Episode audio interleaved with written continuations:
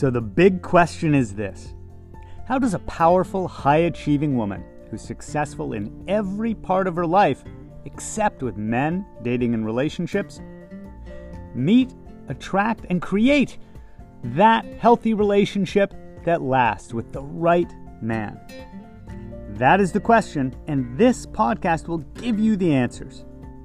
My name is Barry Price, and welcome to her dating and relationship secrets.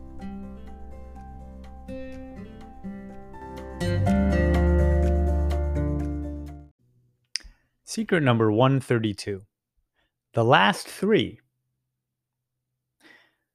Michelle was a high powered executive, but she had a history of beginning to put all of her own needs aside every time she got into a relationship.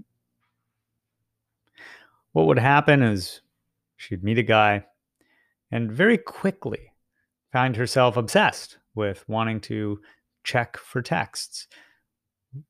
When am I going to see you next? Going on dates, thinking about him constantly between dates, having anxiety about whether he would see her again. In so many ways, this powerful woman would start to feel very disempowered.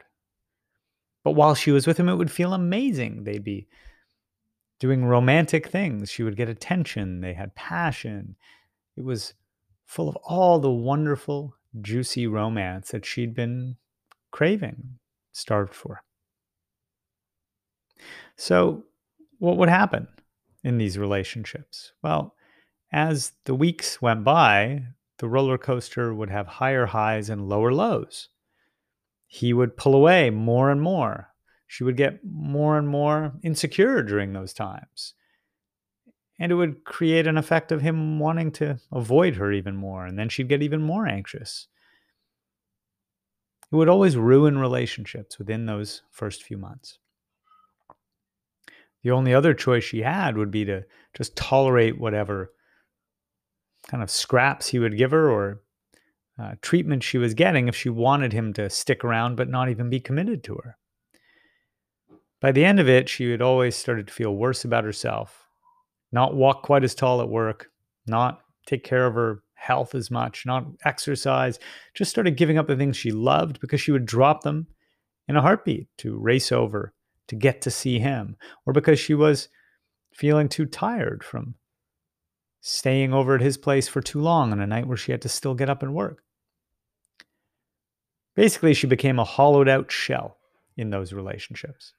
And when she was done with them, she just wanted to fill her cup again and she would shut the walls of the castle and pull up the drawbridge and feel safe by avoiding dating, avoiding men, and isolating and being lonely, like a siege, in there as long as her, her stores would hold out over the winter of loneliness. If it had been a really bad relationship, then she would hang on to being isolated even longer. Sometimes it was for six months before she got lonely enough, craved enough contact that she would then repeat the cycle. Sometimes it would be a year and a half, two years, or longer. Michelle and I began talking because she wanted to change that cycle. She was tired of being the powerful woman who felt like a little girl when she was anxious about feeling abandoned or afraid she'd be rejected. She was tired of being a confident, successful woman as she saw herself, who didn't feel like she was acting that way at all when she wasn't getting his attention or who was giving up who she really was just to keep him around. She was also tired of going into self proclaimed exile just to avoid being hurt and drained. So she needed a solution. But first, she needed to understand what was causing the problem.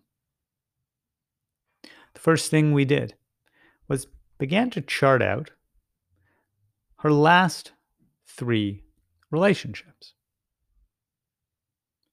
How did each of those last three relationships begin? What was he like at the beginning? How did she feel around him at the beginning? Who was she at the beginning? What was she like?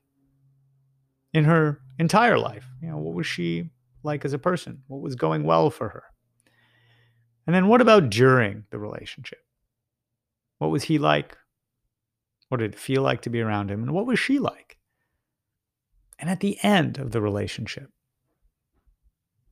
what was he like then? What was it like being around him then? And who was she by the end of these relationships? And we had her do that for her last three relationships the before, during, and after of him and her during those relationships. And then we had her identify the key turning point in each of those relationships. What was the moment where things first started to turn?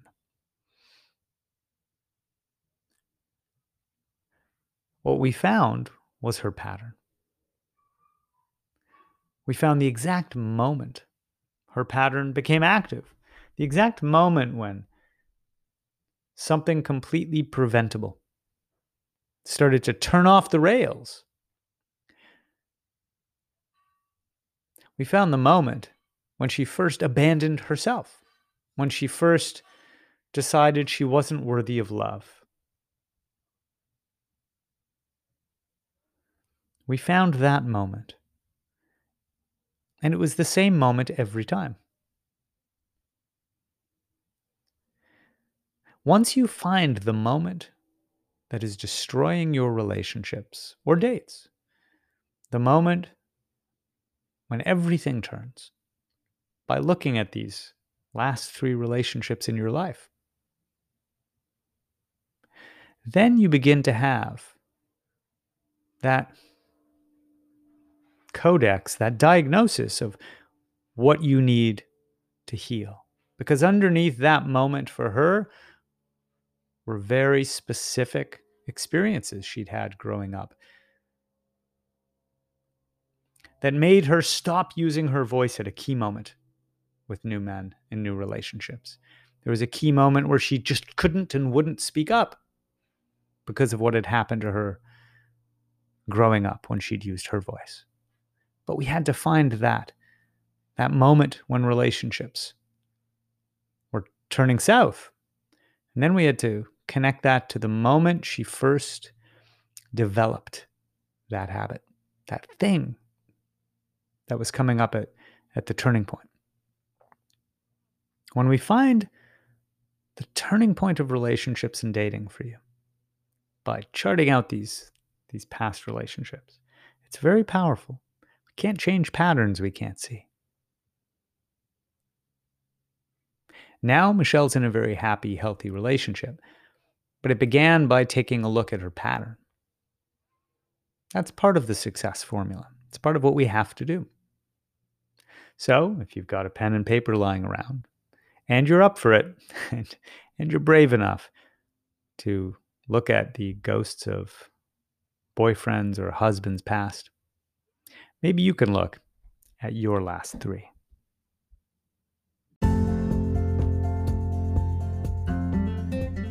Thanks for joining us.